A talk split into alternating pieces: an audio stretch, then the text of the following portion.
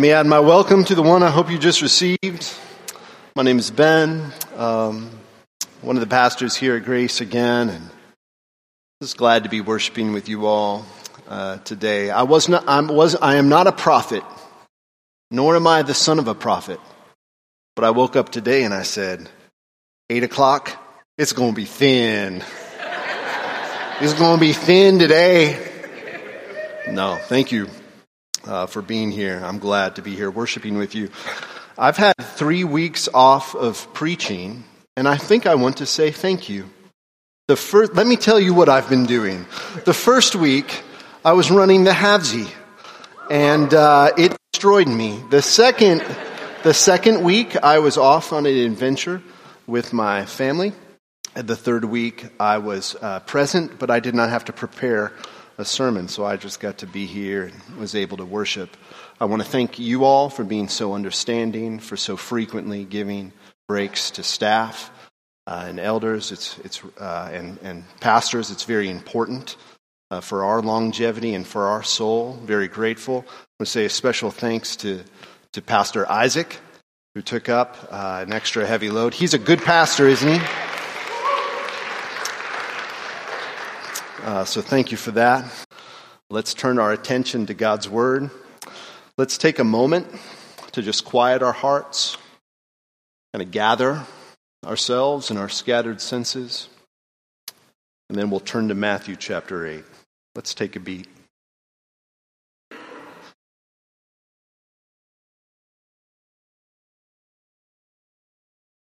Gracious Heavenly Father, thank you that you continue to speak to us through your word.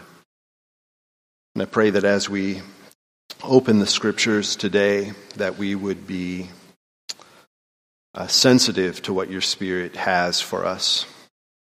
The words of comfort, exhortation, a sense that I have this morning that you, you simply mean to draw near and tend to us in our places of affliction and sickness, bodily sickness and soul sickness.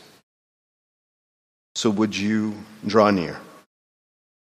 Uh, speak now, Lord, your servants are listening. We give you thanks and praise in Christ's name. Amen. We'll be reading today from the Gospel of Matthew, chapter 8 I'll be reading verses 1 through 17.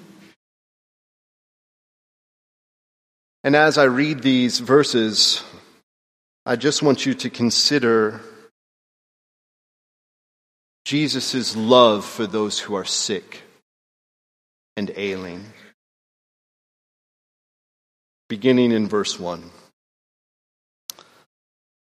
When he came down from the mountain, great crowds followed him and behold, a leper came to him and knelt before him, saying, Lord, if you will, you can make me clean.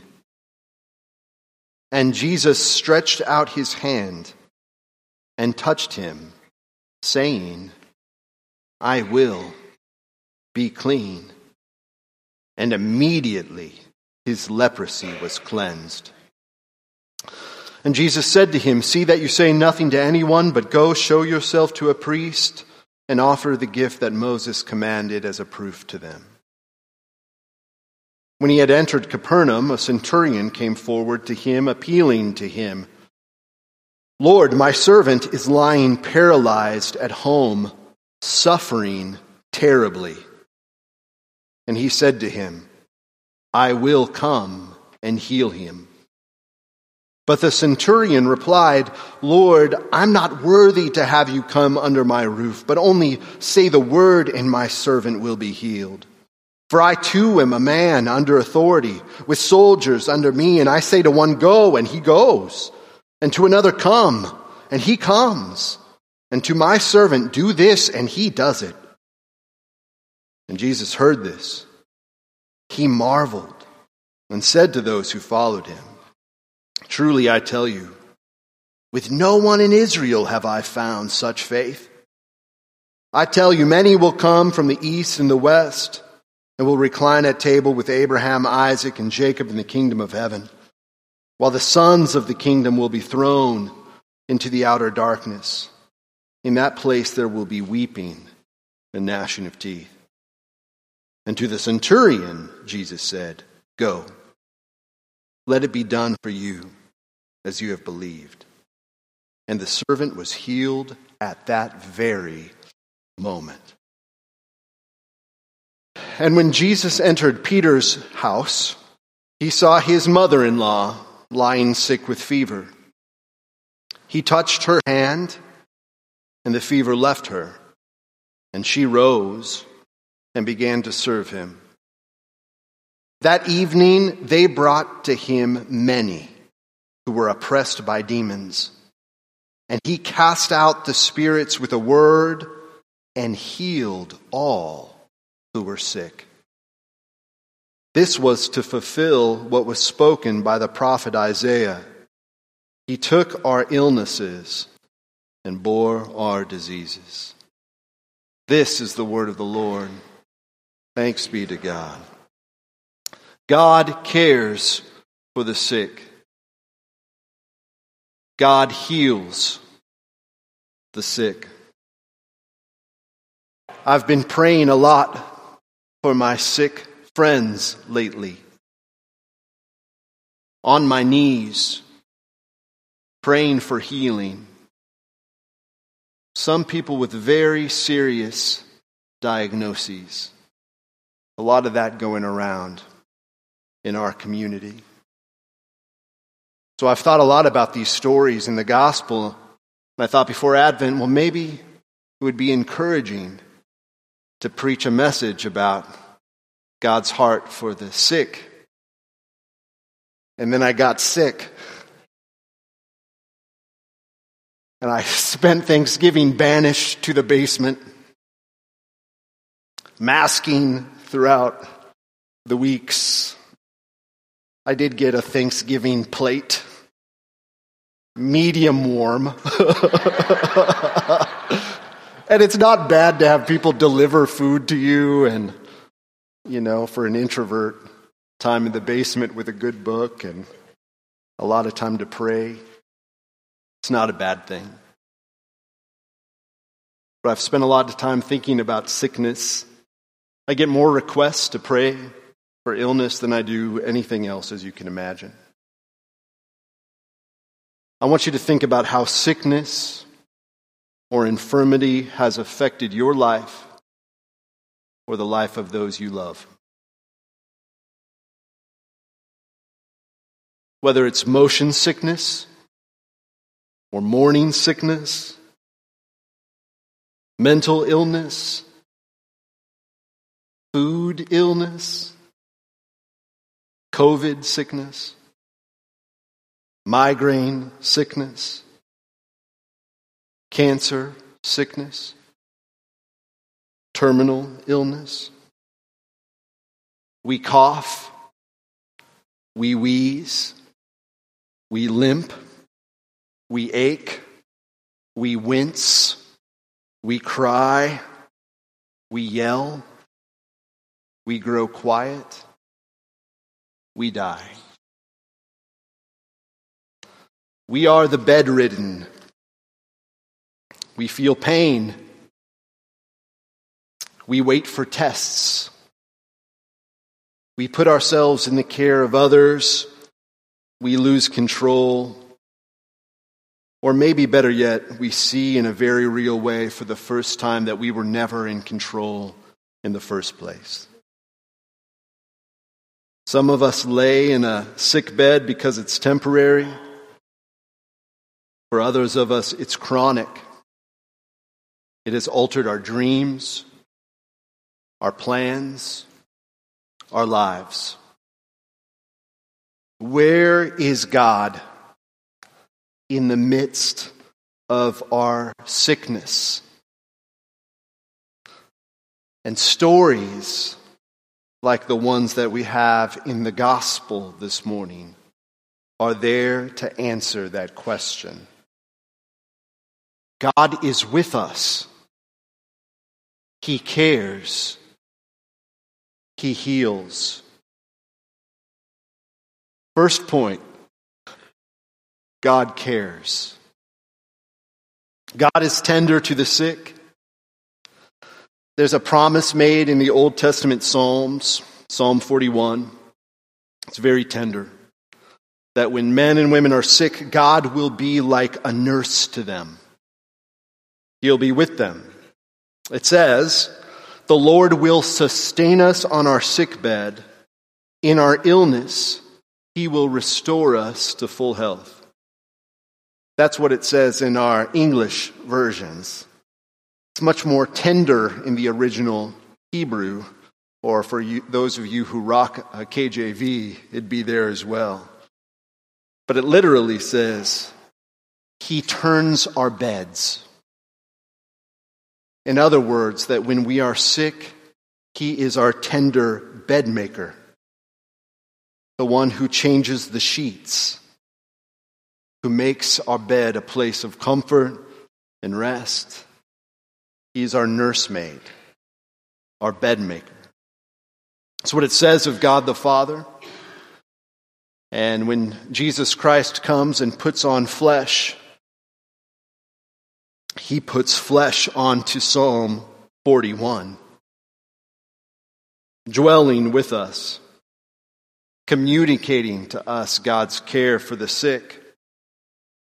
I think particularly about the last vignette in our reading when Jesus comes to Peter's house and Peter's mother in law is sick and he touches her hand as we've touched a sick one's hand so many times in our life and she's healed. What is the grand theological point that's being made there?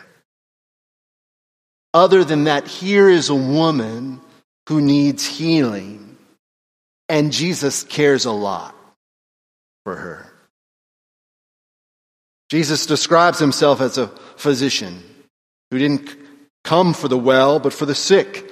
Sick in the heart, soul sick, yes, but also sick in body. And the crowds knew this about Jesus. Perhaps it was one of the only things that the average person knew about him that he had compassion for the sick and had some power to heal. And so, multitudes of those with afflictions in their souls and in their bodies would seek him out, and he would allow himself to be found. Caring for the sick mattered very much to Jesus. So much so that he not only made it a core aspect of what he did, but he made caring for the sick a core tenet of what he taught. The Lord Jesus puts care for the sick right at the heart of his teaching. And so in Matthew 25, that sobering text that talks about the criteria the Lord will use when he judges the world, he says this I was naked and you clothed me. I was in prison and you came to me. I was sick and you visited me. When Jesus sends his disciples out two by two, to extend his kingdom and proclaim the gospel of the kingdom. One of the main things he tells them to do is to find where the sick people are and to care for them. Not only being a caregiver, creating a community of care to spread the blessing. God cares for the sick. How can we apply this? If you are sick, ailing, God wants to communicate his care to you this morning in the most tender way. In a world that has passed you by and that keeps moving at the same pace, when everything in your life has shut down. And even in a church culture that often doesn't see and dignify the sick, Jesus stops in these stories and he kneels next to you and he lingers. When we are chronically ill, hospitalized, wheelchaired, it is easy to feel forgotten. We need these reminders of God's tender care. I am perhaps at my most unspiritual when I am sick. It is hardest for me to pray when I'm sick. It's hard to concentrate on the text, hard to experience the presence of God. And when a felt sense of God's presence is hard to find, He just gives us very explicit stories of Him coming close and caring so that we would know for the God who never changes that He is with us even when we can't feel His presence. There's also something for us here corporately. God wants to shape us into a community of care.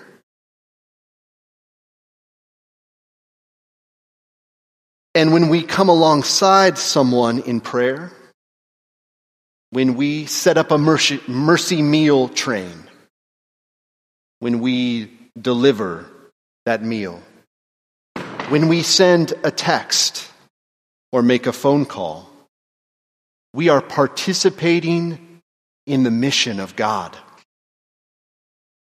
How do you participate in the mission of God this week? What is our mission as disciples of Jesus? That's a big question. But we cannot answer it without saying, Our mission is to care for the sick, it is to tend to those in need. At the end of the book of James, it says, If, if anyone among you is sick, let them call the elders of the church. Let them pray over them, anointing them with oil in the name of the Lord. What's behind a text like that? Other than to create a community of care that starts with the leaders. At our brief congregational meeting, we'll talk about criteria for choosing a leader. But here we have one that we should bring to mind. Who would you want to see show up at your hospital room? When you called the elders because you were sick, who would you want to pick up the phone? Often we can choose a leader because they're a good business leader and not because they're a good shepherd. And if we choose leaders like that, then calling on folks when we're sick can be awkward. We don't want certain people to pray with us in our most vulnerable moment in our life. But if they're a shepherd, we might risk it. When people are sick, they're not supposed to be isolated. They're not supposed to go at it alone. Even though in my many years in ministry, I've realized that a lot of people choose to do that. But you don't have to. You are invited to bring your sickness to us as you would to Jesus. And we're not Jesus. We're imperfect, but we're his community. We're his community, and we're trying to live out his heart of care for the sick. The leaders of the church do that. We, we even pray over people with oil. We buy it at the Catholic bookstore because the Protestants forgot about that verse.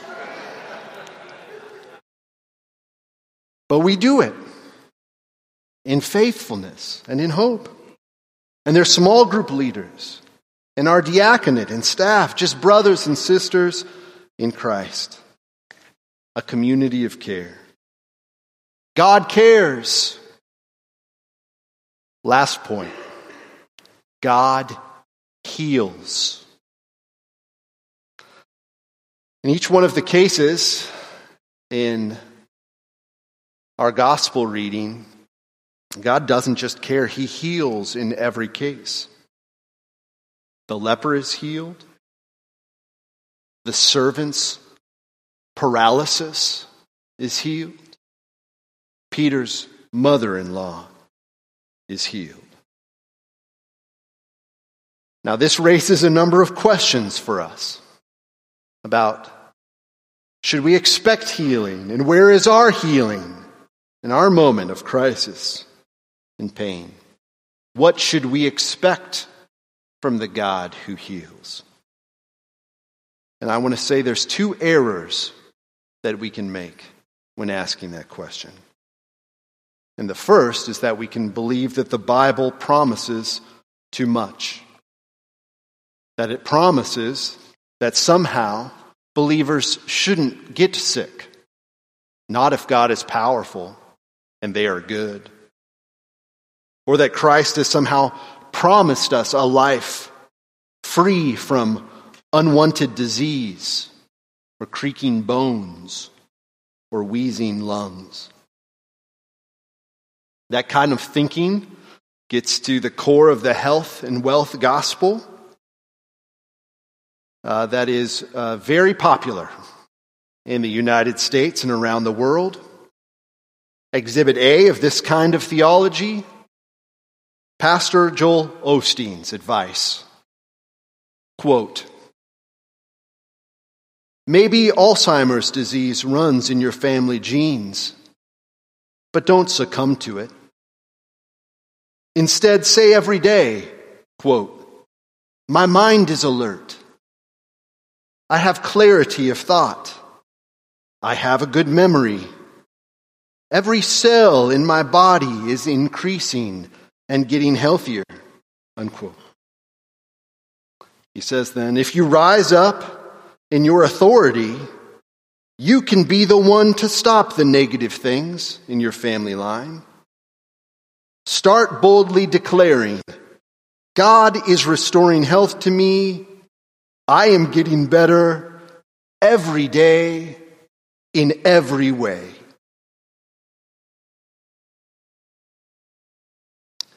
It's not wrong to ask for healing.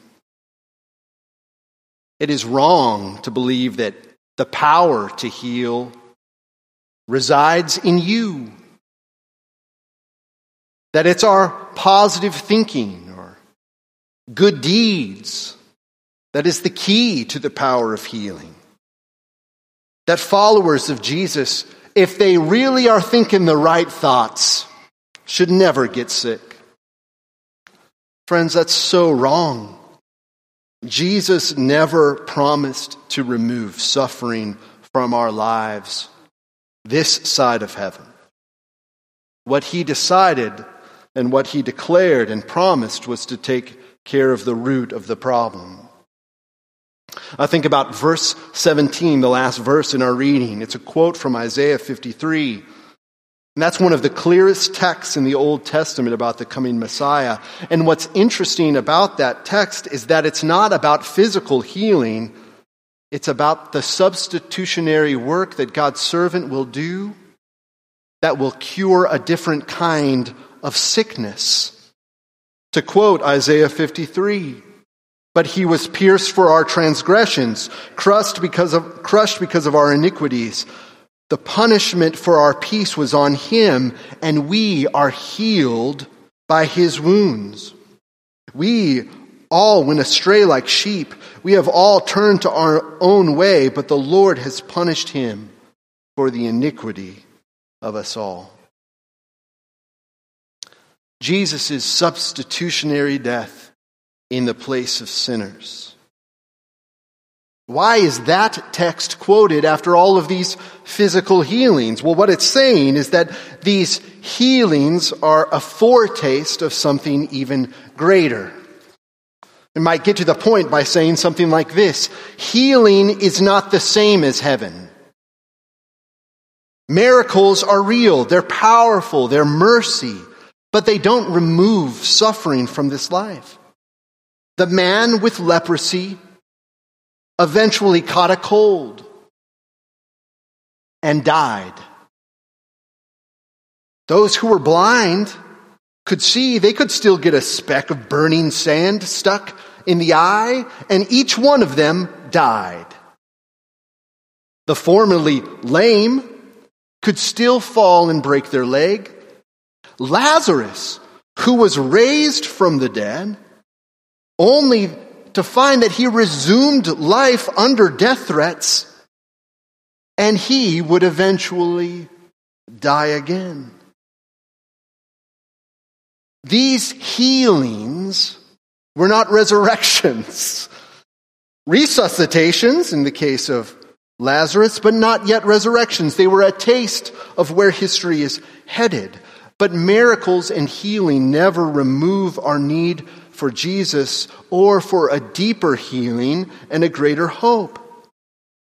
In other words, cancers and colds and diseases that shrivel our body they can only do so much damage. The real danger are the things that threaten the soul, the sin that weighs us down and separates us from God. This is the sickness at the root of all the others, and it is the illness that Jesus came to heal completely. And he paid the price with his life to overcome our sin. And injected into our life the medicine of grace and divine love that heals a human heart, even as it purchases us a hope for heaven, a world beyond this one, and a day when sickness and sadness and even death itself will be swallowed up in victory.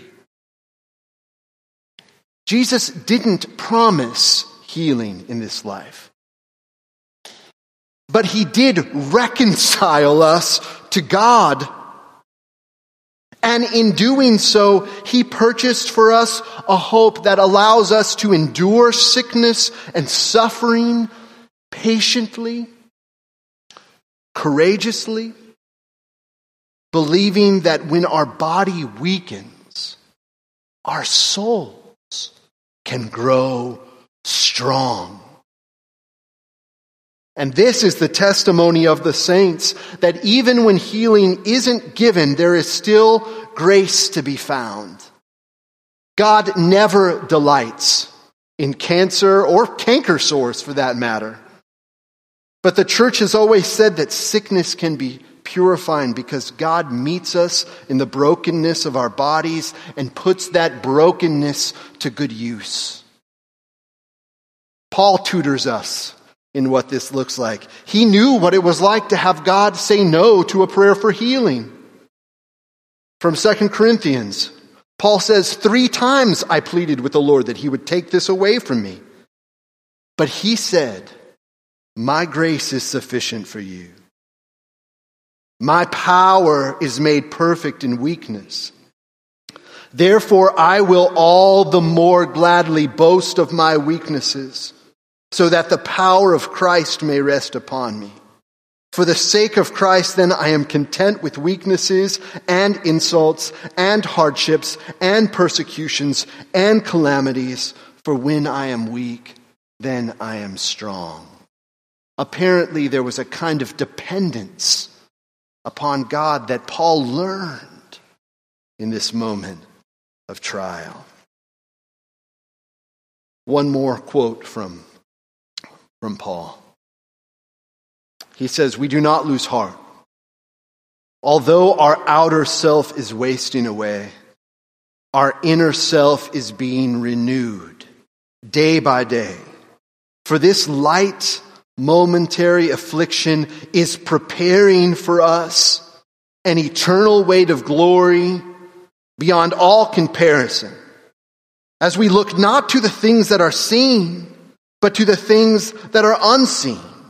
For the things that are seen are transient, but the things that are unseen are eternal. I'll do one more verse. For we know that if our tent, our body, which is our earthly home, is destroyed, we have a building from God, a house not made with hands, eternal in the heavens. I believe, like a child, that God could heal any one of us immediately. God hasn't changed. But I also believe that waiting for glory is sanctifying and showing. And it shows the world and the watching angels that some people love God even when it hurts. And I also believe, like a child, that our power is made perfect in weakness. And so some will be healed and many will wait. And we will wait in the absence of evidence, like Sarah in Abraham, which is the definition of faith. But we wait with hope. We can believe that the Bible promises too much. We can also believe that it promises too little. Because the fact is, is that God still heals and He desires to heal. And He will heal everyone and all creation eventually. It's just a matter of timing. My favorite thing I've read about this has been this article in Christianity Today by a man named Andrew Wilson. The name of the article is God Always Heals.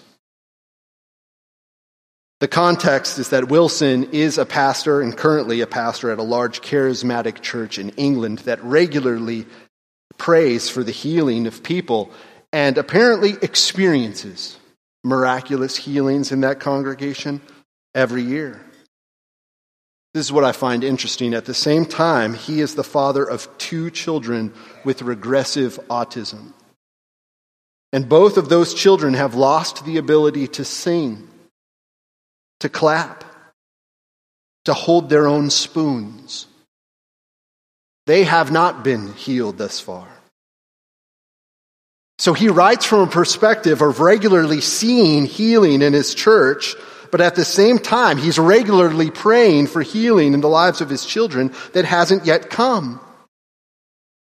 And what he suggests is that there's four types of divine healing, and if we recognize them, we'll know that God always heals. The first type of healing that he calls us to recognize is the miracle of the human body.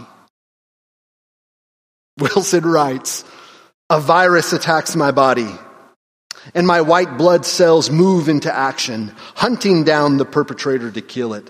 Every second, tiny bits of mineral and organic material are sent to parts of my body that need them, performing ongoing repairs, hour after hour, year after year. My body heals itself all the time. In Wolverine, we call this a superpower. How many times has my body healed itself? That we just think it's mundane. This is the result of the grace of God who created us, searches us, knows us, and loves us.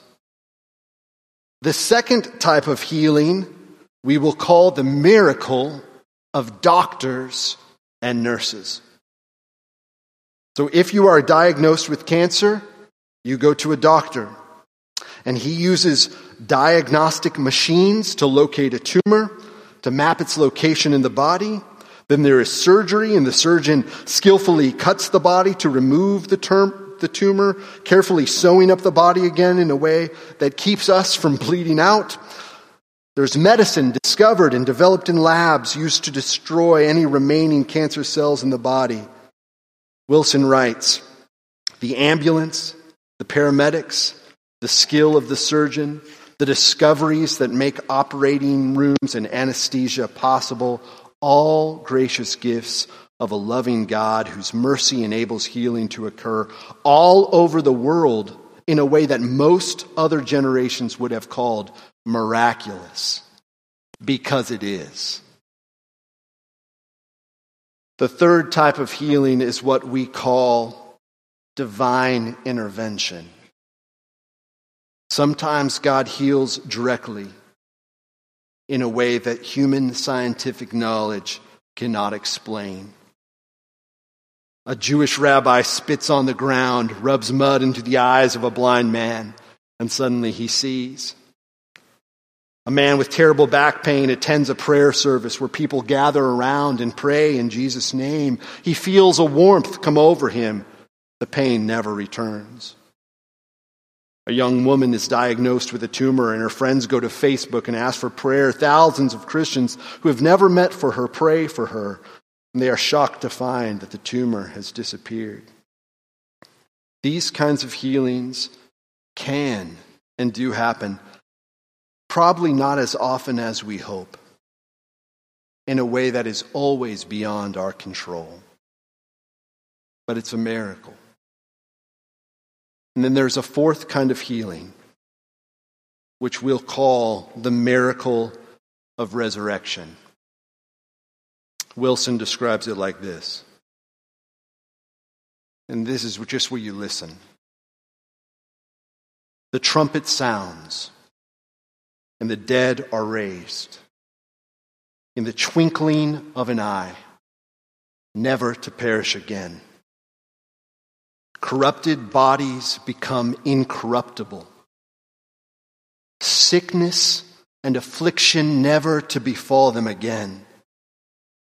The sterile smell of the operating room corridor, no more. The elderly, formerly bound to hospital rooms, are given new life and new youth, never to be stolen from them by the march of time every deaf ear unblocked, every damaged limb repaired, every blind eye sees. Autism, Down syndrome, schizophrenia, Alzheimer's disease, all swallowed up in victory, and the last enemy to be destroyed is death. Here's the line no one cries except for joy.